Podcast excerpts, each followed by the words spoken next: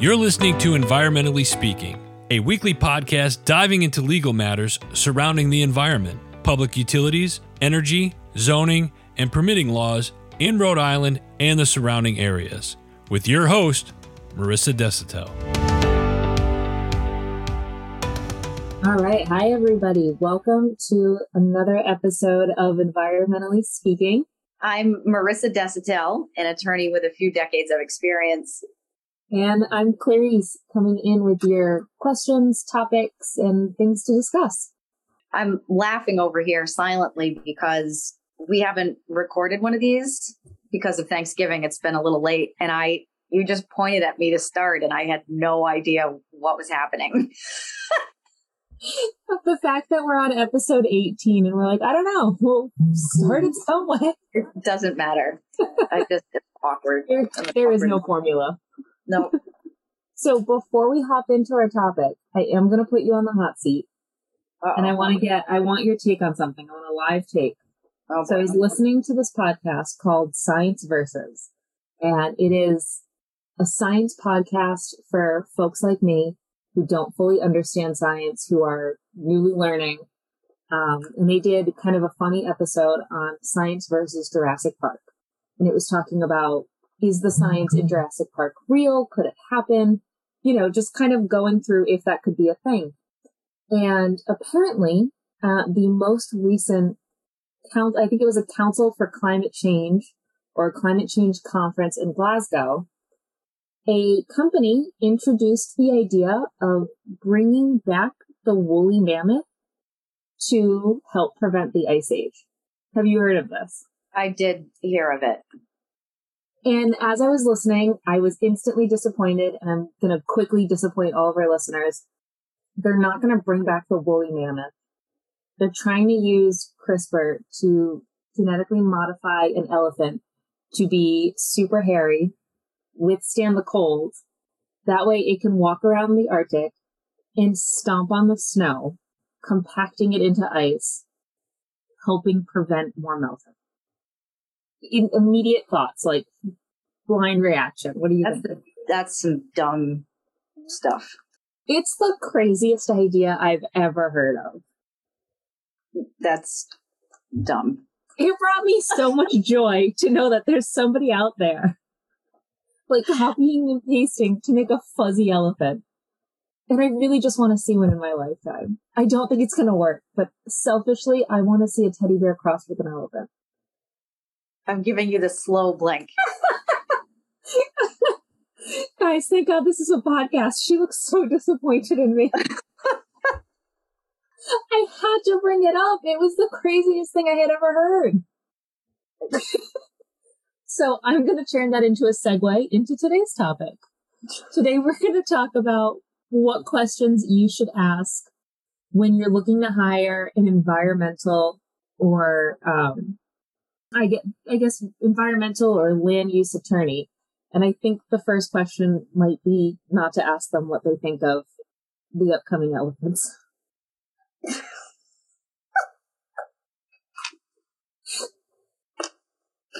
um, yeah, I would, I'd say you don't want to ask that. All right, let me get it together. Okay, so... I'm just, I'm laughing so hard, number one, because that's ridiculously funny, but also number two, because I just have this vision of Greta Thunberg in my head going, how dare you? How dare you? Um, yeah. So in terms of, in terms of um, figuring out if you need an environmental attorney, I mean, it's pretty, it's pretty, um, still stuck on the elephant. Okay, guys. I'm not recovering. There's no more blind reactions on this podcast. We tried it once. It was too overwhelming. I am not recovering. Okay. Um, okay. For residential folks, our marketing people are not going to be happy with this episode. I'm not that funny. Um, so for residential, this actually just came up today. So let me see if I can refocus myself here.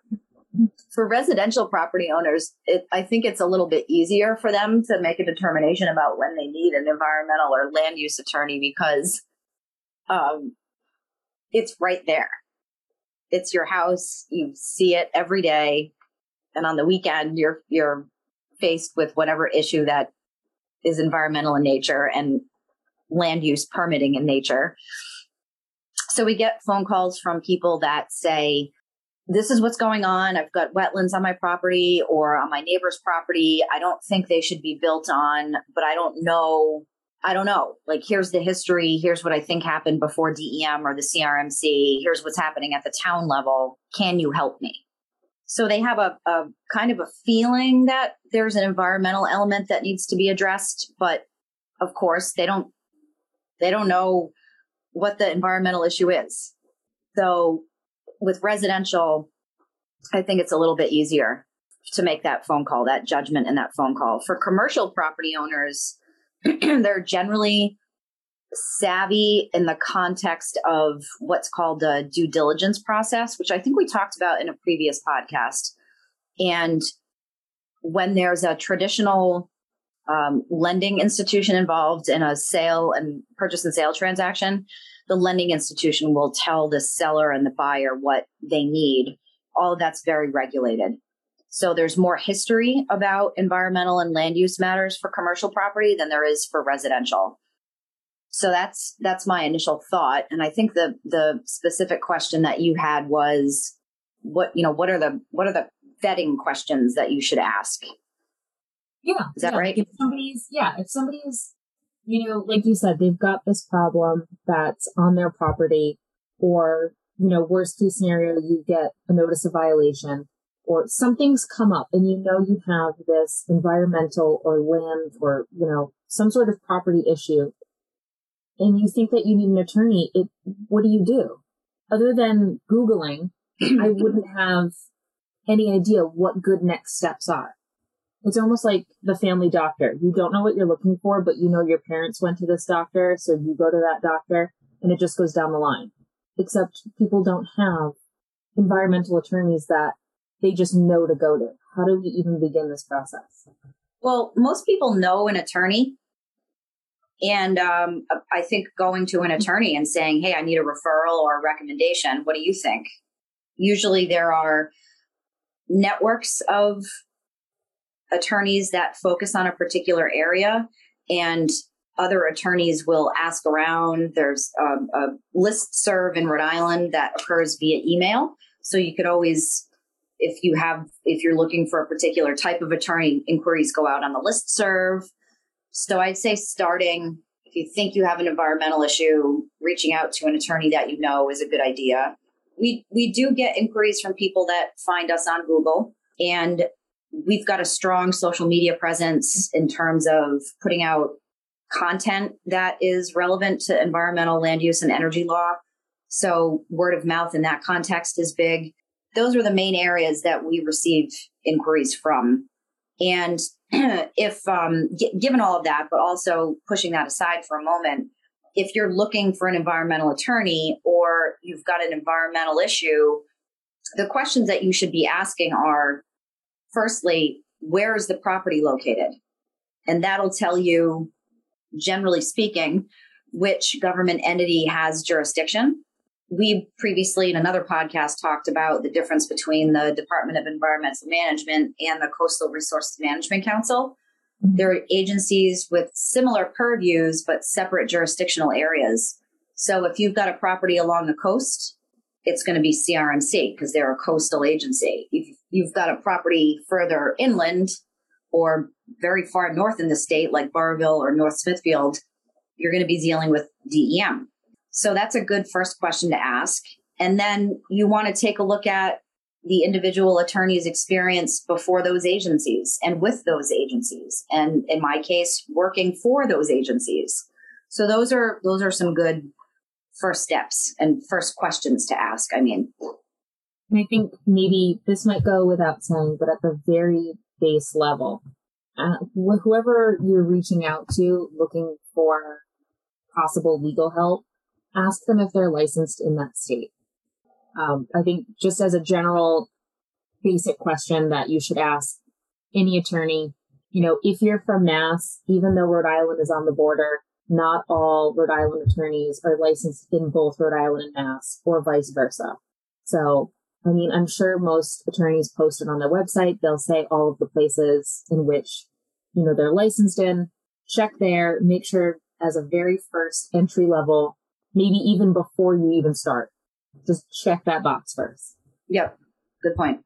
So then once you find a Rhode Island attorney that you think might be able to help you with, I don't know, I, I almost want to like create a scenario, like you have a flooded backyard or something that's happened, just so I can like picture it in my head. But once you find that attorney and you figure out what area you're in, what would you do next? What are, what are some things that you would want to make sure that attorney is comfortable working with, or has, I don't know, maybe pre-existing knowledge isn't the right word, but has experience with? Asking around is always a really good idea. Uh, for example, we, if it's a, if it's a municipal issue, if you know that you've got an issue before, I don't know, the town of Foster, where I'm from, generally speaking, it's a good idea that that attorney has experience, because each municipality is so completely different.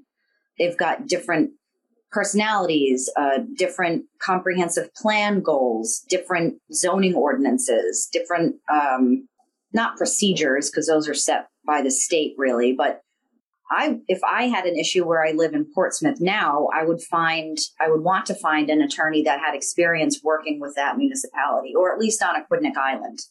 Unfortunately, it's Rhode Island, so things can be, um, representation, it can be regional. You've got folks that only work on Aquidneck Island, or you've got folks that only do work in Providence and the surrounding areas, or only in northern Rhode Island. So that is a, that is a factor. But you can find out the, the question to those answers a lot of times by just asking around.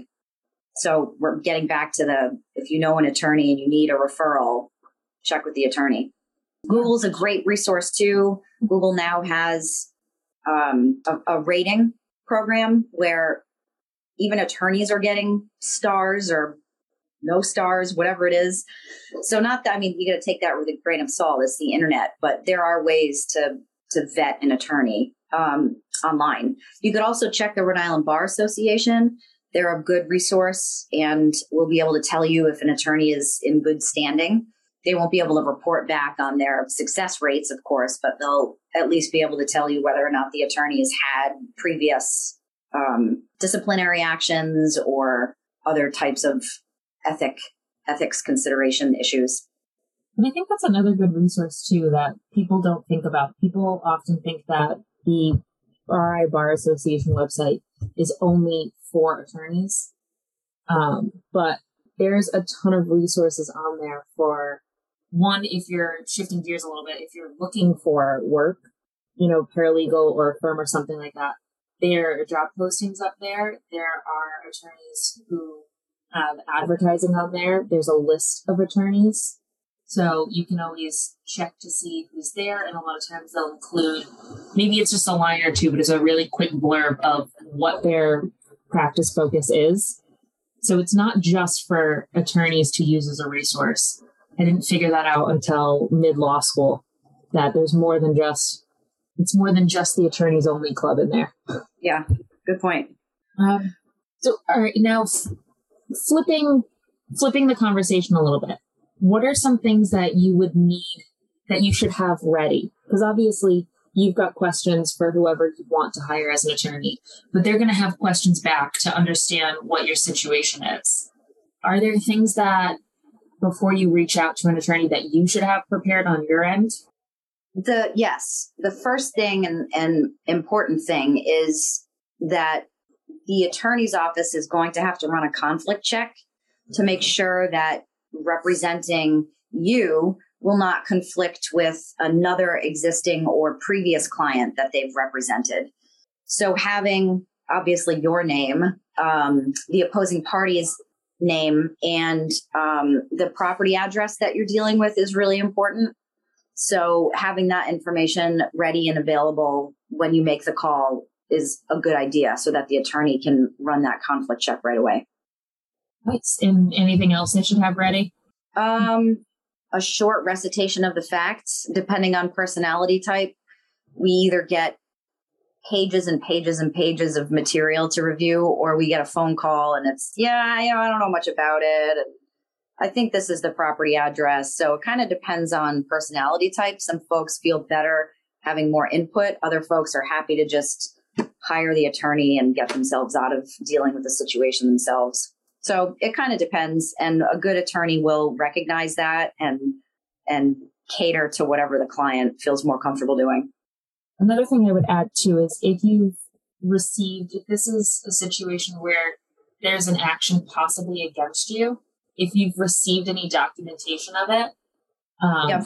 as the relationship develops and if it continues to the point of you do hire that person, do make sure to have those somewhat at the ready, because that paralegal, that attorney is going to want to look at what that's already been done, what history has already taken place in the case.